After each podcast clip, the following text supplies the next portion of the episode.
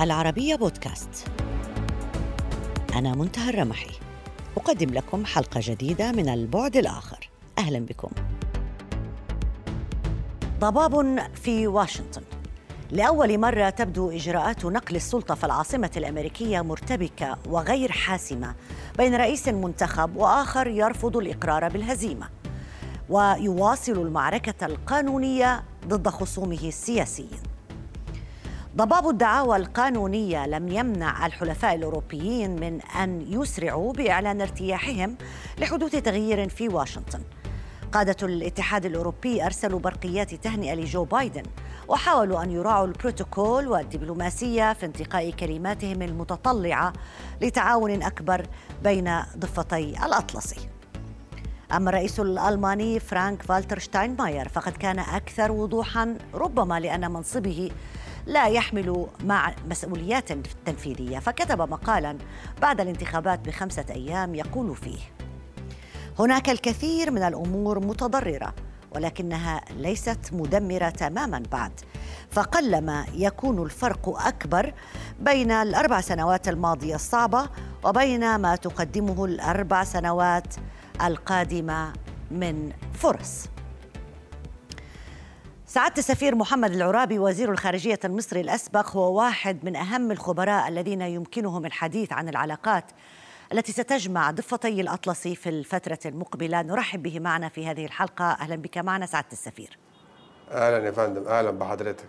أهلا بك. إذا بدنا نحط العلاقات الأوروبية الأمريكية في إطار وحضرتك من خلال خبراتك المتراكمة بالعمل سفير في برلين وسفير أيضا في واشنطن هل هناك إطار محدد يمكن وضع العلاقات الأمريكية الأوروبية فيه؟ هو طبعا نقدر ندعي إنه العلاقات الأمريكية الأوروبية شهدت قدر من الفتور في عهد إدارة الرئيس ترامب وده يمكن أثر على تماسك حتى الحلف الأطلنطي اللي هو بيمثل الجناح العسكري للعلاقة الأوروبية الأمريكية وأيضا شاهدنا في بعض الأحيان انسحاب لقوات أمريكية من القواعد في فرانكفورت في ألمانيا وغيرها من المناطق اللي كانت منتشرة فيها في أوروبا تحت مظلة الحلف الناتو.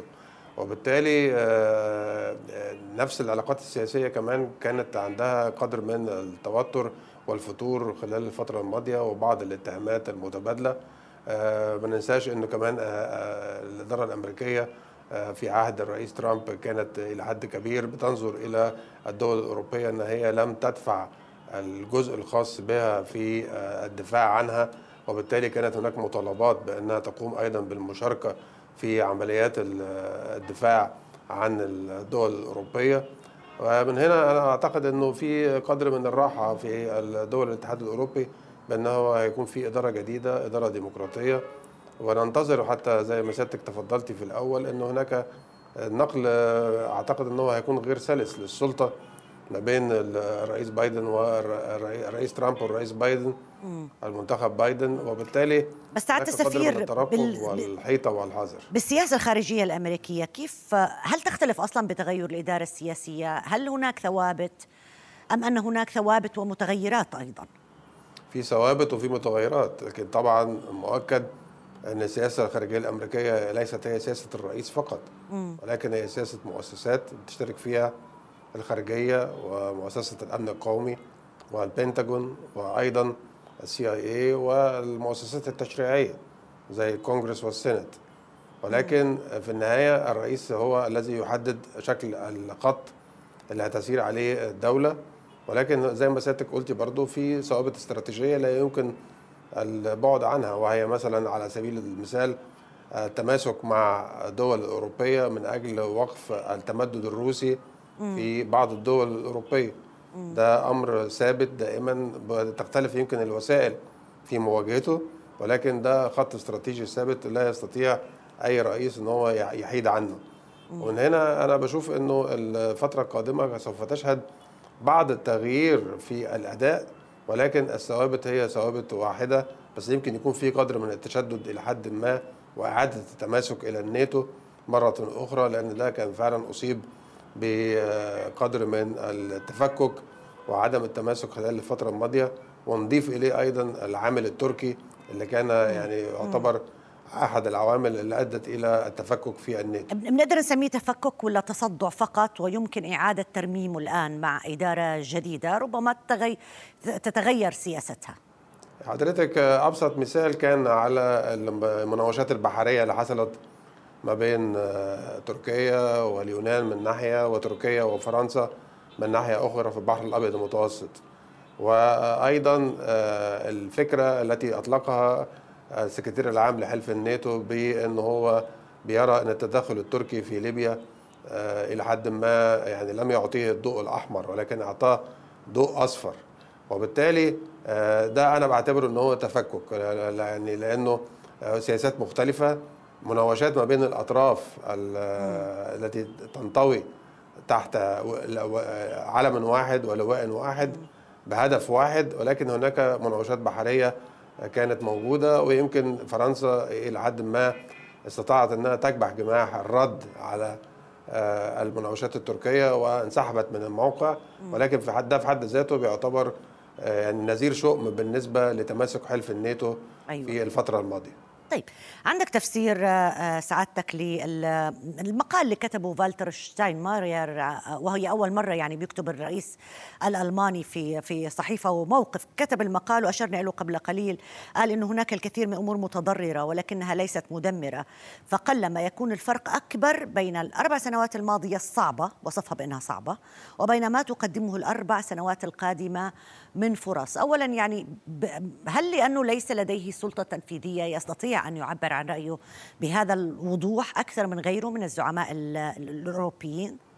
هذا صحيح. يعني طبعا الرئيس الألماني زي ما سيادتك عارفة هو له وظيفة مراسمية أكثر منها وظيفة تنفيذية لا يؤثر في القرار الحكومي الألماني.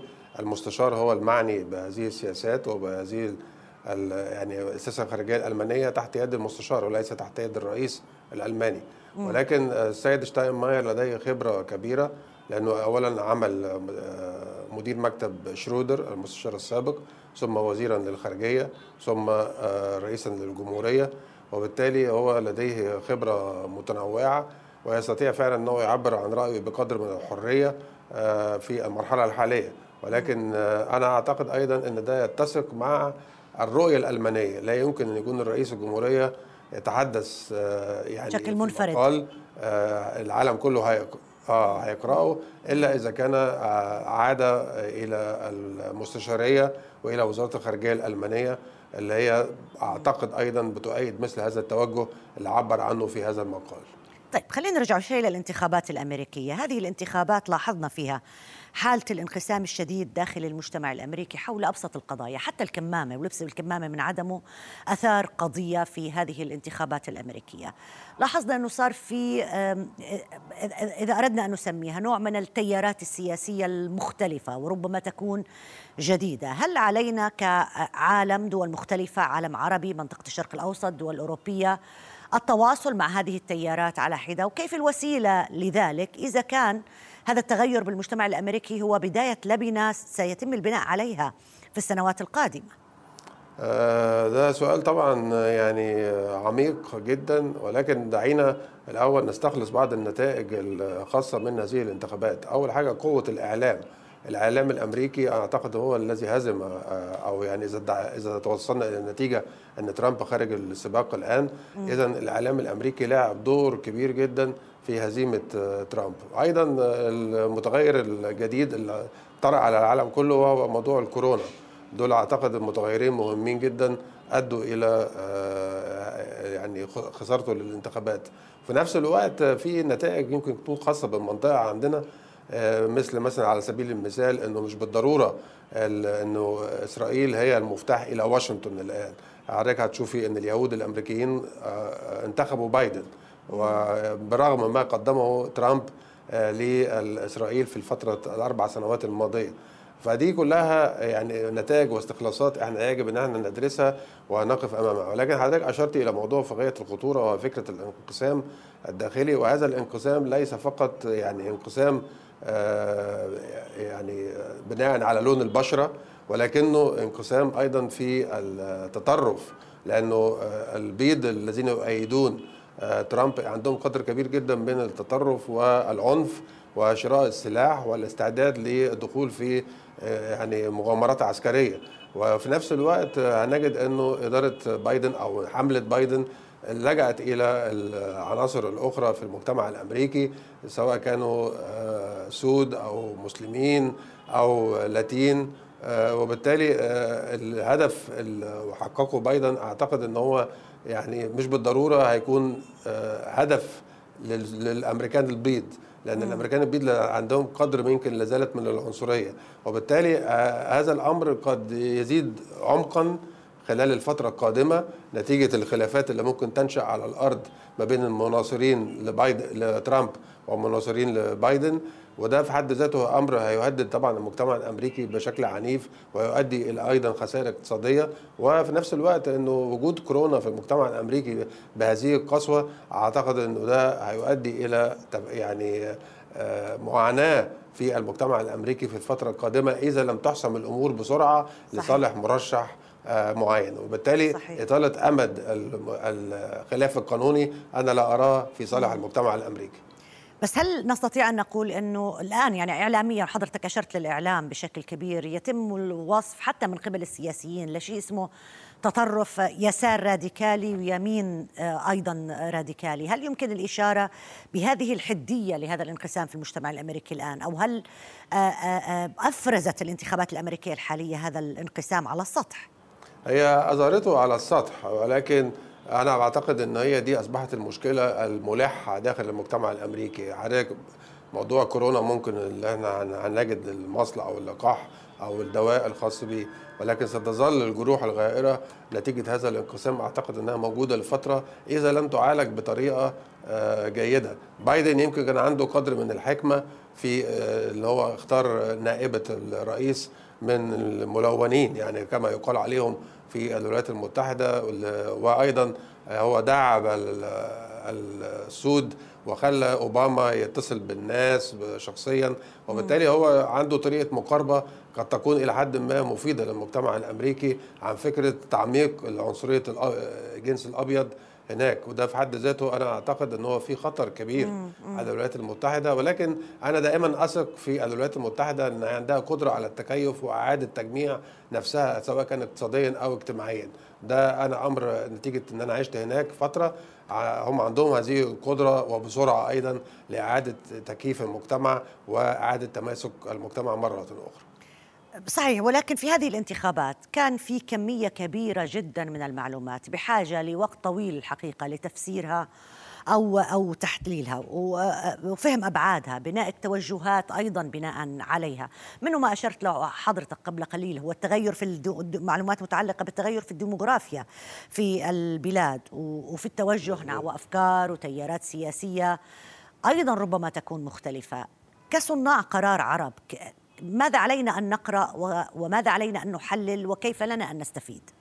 طبعا ده برضو أعتقد أنه مراكز البحث في العالم العربي عليها أنها هي تنغمس في إجراءات ودراسات كيفية يعني العودة إلى المجتمع الأمريكي مرة أخرى. حضرتك هتلاحظي أنه في لوبي يهودي في لوبي يوناني في لوبي أيرلندي.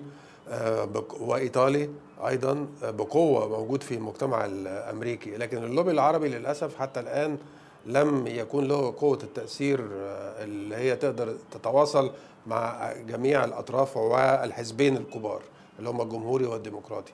فعلينا إن إحنا الفترة بتاعة ترامب ديت أعتقد إن هي لازم تكون بداية لإعادة منهجة السياسة العربية مع الولايات المتحدة الأمريكية. وإقامة خطوط تواصل مع كل الدول أو مع كل الأحزاب اللي موجودة هناك ومع الكونجرس ومع السينت لأن ده أمر مهم جدا. دوائر اتخاذ القرار في الولايات المتحدة متعددة ومتشعبة وعلينا أن إحنا نتعامل معها كلها ككتلة عربية. طبعا في دول عربية بعينها نجحت في التواصل مع الولايات المتحدة. أنا أضرب على سبيل المثال دولة الإمارات العربية. الحقيقة عندهم قدرة هناك كبيرة وعندهم لوبي إلى حد كبير موجود في متشعب وبالتالي علينا إحنا كدول عربية وكجامعة دول عربية إن إحنا نضع منهج واحد ونستطيع إن إحنا فعلا نكون عندنا لوبي عربي يماثل هذا لو كان سعاده السفير قضايانا العربية واحدة بس بس أنت بتعرف إنه قضايانا العربية في وجهات نظر مختلفة عليها. طبعا ده أكيد. في وجهات نظر ورؤى مختلفة ولكن عندما نتعامل مع الولايات المتحدة أعتقد إن إحنا يجب أن نكون يعني كتلة واحدة. ده في حد ذاته هيدينا قوة وهيدينا يعني قدر من الاستقرار في العلاقة العربية الأمريكية. ولا نكون عرضة لكل أربع سنوات إن إحنا نعيد التفكير في علاقتنا كدول عربية كل دولة على حدة. مؤكد إن كل دولة في المرحلة الحالية بتدرس إزاي هتتعامل مع الإدارة الديمقراطية. فاللوبي العربي أعتقد انه ممكن يقينا ويعطينا مناعة من توقع التقلبات كل أربع سنوات في الإدارة الأمريكية. على الأقل على الأسس يعني يكون في اتفاق. سعادة السفير محمد العرابي وزير الخارجيه المصري الأسبق شكرا جزيلا لك على المشاركة معنا، ألف شكر. بملابس بيضاء ظهرت كمالا هاريس وهي تلقي خطاب الفوز بالانتخابات الرئاسية مع جو بايدن. اللون الأبيض كان مقصودا ولم يخفى معناه عن صحيفة نيويورك تايمز التي قالت كمالا هاريس in a white suit dressing for history. فاللون الأبيض يذكر بالحركة النسوية وحصول المرأة على حق الانتخاب منذ مئة عام.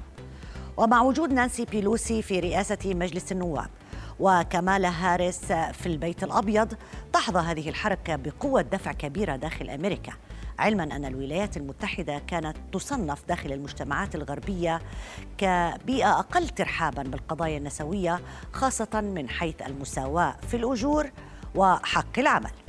حول هذا الموضوع أرحب بضيفتي من واشنطن إيفلين فاركاس والتي عملت سابقا في البنتاغون في منصب مساعد وزير الدفاع الأمريكي أهلا بك معنا سيدة فاركاس.